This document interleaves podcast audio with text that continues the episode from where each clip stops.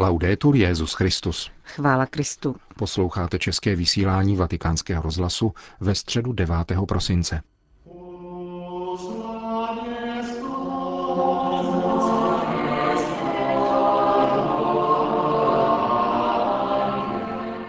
Na svatopetrském náměstí se dnes za účasti 20 tisíc lidí konala první generální audience svatého roku milosedenství.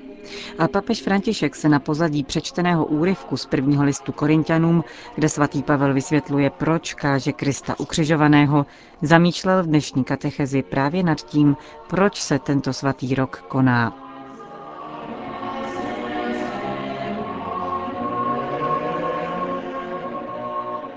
Cari fratelli e sorelle, buongiorno. Drazí bratři a sestry, dobrý den. Ieri ho aperto qui nella Basilica di San Pietro Včera jsem tady v Bazilice svatého Petra otevřel jubilejní svatou bránu milosedenství. Ještě předtím jsem tak učinil v katedrále v Bangui, hlavním městě Středoafrické republiky.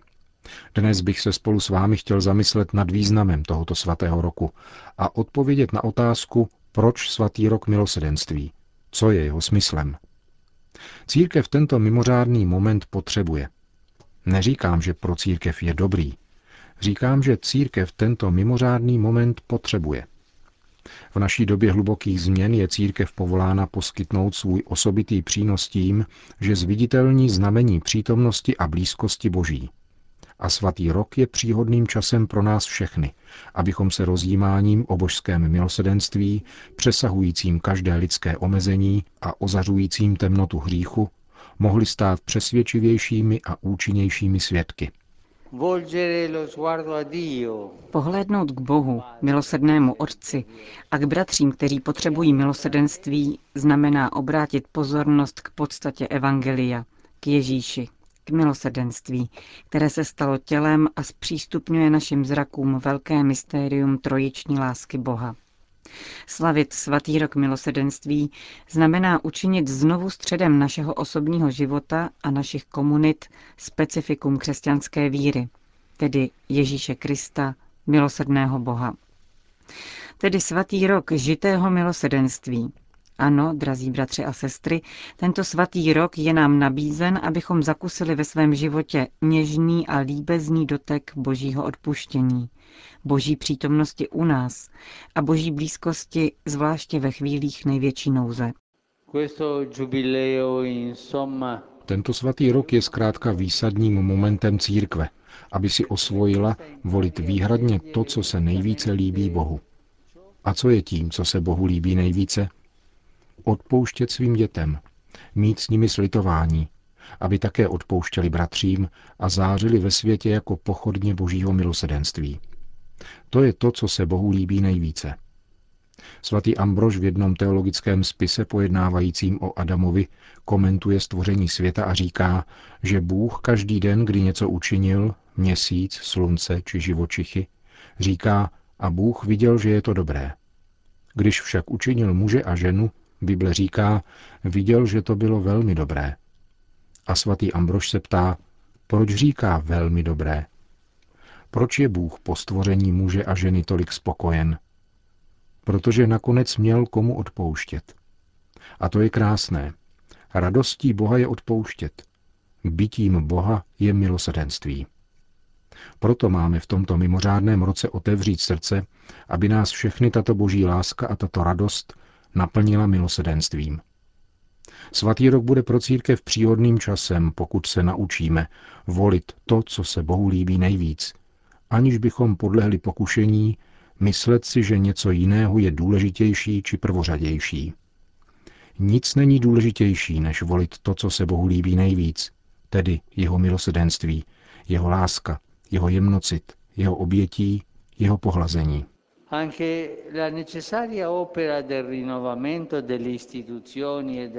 Také nezbytné dílo obnovy institucí a struktur církve je prostředkem, který nás má vést k zakoušení živého a oživujícího božího milosedenství, které jedině může zaručit církvi, aby byla o ním městem, jež je postaveno nahoře a nemůže zůstat skryto.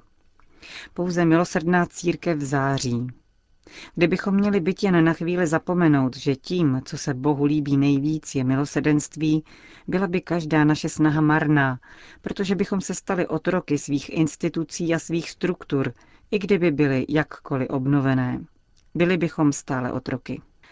Mocně pocítit radost, že jsme byli nalezeni Ježíšem, který nás jako dobrý pastýř přišel hledat, protože jsme zbloudili. To je cíl, který si církev klade v tomto svatém roce. Takto v sobě posílíme jistotu, že milosedenství může skutečně přispět k vytvoření ličtějšího světa. Zvláště v těchto našich časech, kdy je odpuštění v prostředích lidského soužití vzácným hostem, se důraz na milosedenství stává naléhavějším, a to všude. Ve společnosti, v institucích, v práci a také v rodině. Jistě, někdo může namítnout, ale otče, neměla by církev v tomto roce dělat něco víc? Je správné rozjímat o božím milosedenství, ale existují urgentní potřeby. To je pravda. Mnohého je třeba. A já to jako první nepřestávám připomínat. Je však třeba mít na zřeteli, že kořenem zapomínání na milosedenství je vždycky sebeláska. Ve světě má podobu exkluzivního hledání vlastního prospěchu, potěšení a poct, pojících se ke snaze hromadit bohatství.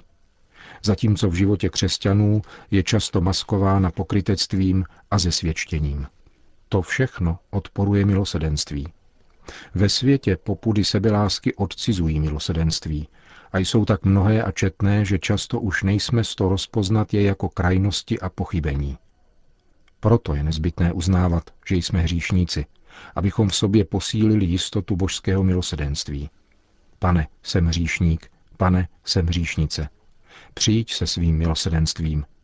To je krásná modlitba. Snadná modlitba, kterou lze říkat denně. Pane, jsem hříšník, pane, jsem hříšnice. Přijď se svým milosedenstvím.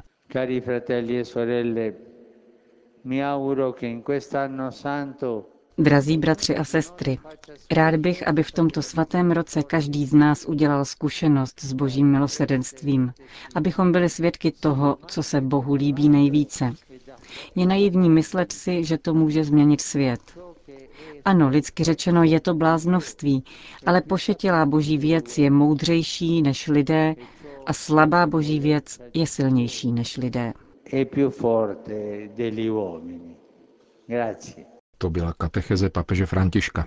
Generální audience pak jako obvykle vyvrcholila společnou modlitbou odčenáš a apoštolským požehnáním. Dominus obiscum, et cum spiritu tuo, sit nomen Domini benedictum, ex hoc nunc et usque in seculum, aiutorium nostrum in nomine Domini, qui feci celum et terram, benedicat vos omnipotens Deus, Pater et Filius et Spiritus Sanctus.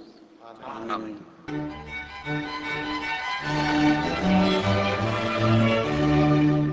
Další zprávy. Paříž. K ambici a odvaze hledat eticky motivovanou dohodu ve jménu společného dobra a solidarity vybízel kardinál Peter Turkson na pařížské konferenci o klimatických změnách. Ve svém včerejším vystoupení vatikánský reprezentant zdůraznil, že stanovisko katolické církve nezastupuje hlas jednoho z národů, nýbrž celé lidské rodiny. Nikdo nemá právo zneužívat životní prostředí, jeho ničení totiž nejvíc dopadá na ty, kdo nejsou schopni se bránit, podotkl předseda papežské rady Justicia et Pax. Nemůžeme zůstávat nevšímaví k nespravedlnostem a nepravostem, s nimiž se zachází s naší planetou a s miliony lidí. Nikdo nemá právo uvrhnout celé národy do zoufalé situace a bídy, ať už destruktivní činností či lhostejností, apeloval vatikánský reprezentant. Kardinál Turkson citoval z encykliky papeže Františka Laudato Si, že klimatické změny souvisí s překonaným modelem rozvoje a proto je nutné vypracovat nové vzorce, které jsou zdravější, ličtější, sociálnější a integrálnější. Svatý stolec se proto obrací na státy zastoupené na Světovém samitu o klimatických změnách, aby nehleděli pouze na úzké zájmy jednotlivých národů, protože přišel čas jednat na globální úrovni.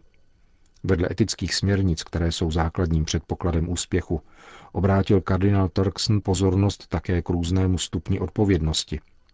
Jak řekl, národy, které ve větší míře produkovaly plyny působící skleníkový efekt, by nyní měly více pomáhat zemím, které se teprve začínají rozvíjet.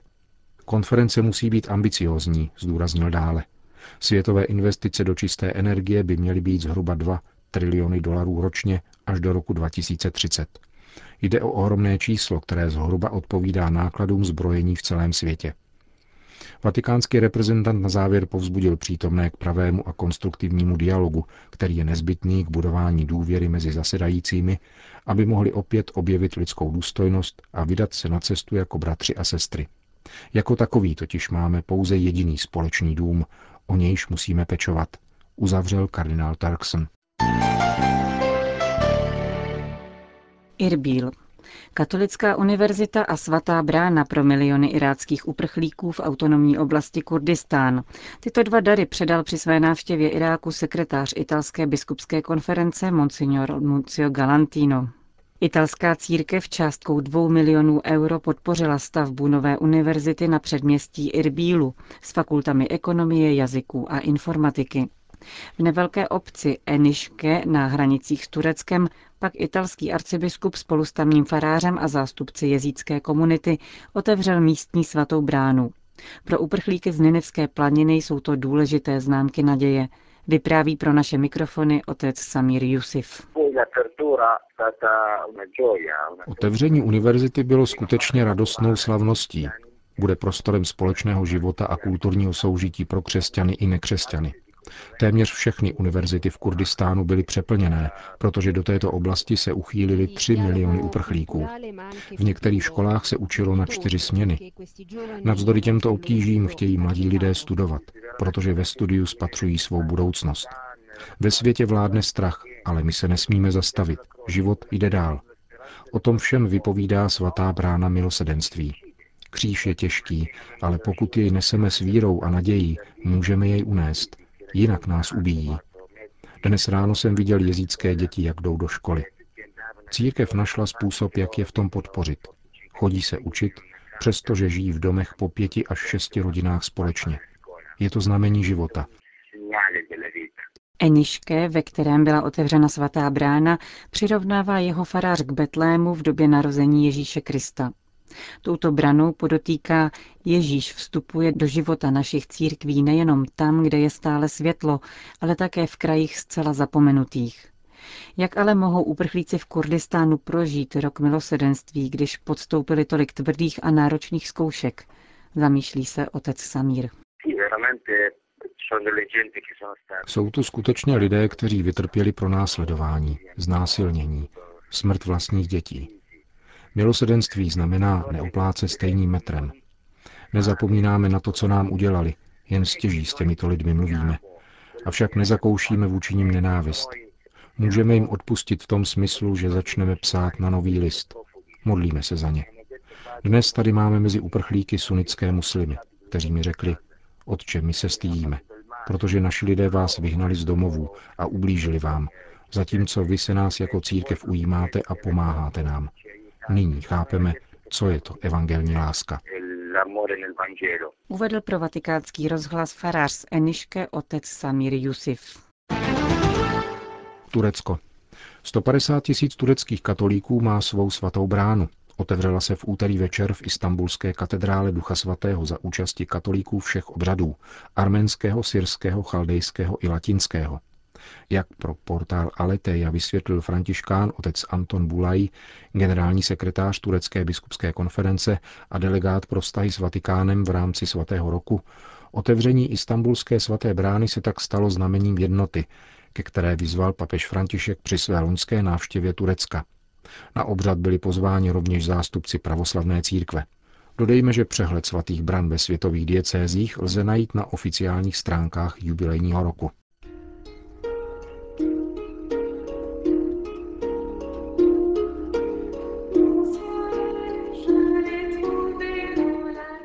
Končíme české vysílání vatikánského rozhlasu. Chvála Kristu. Laudetur Jezus Christus.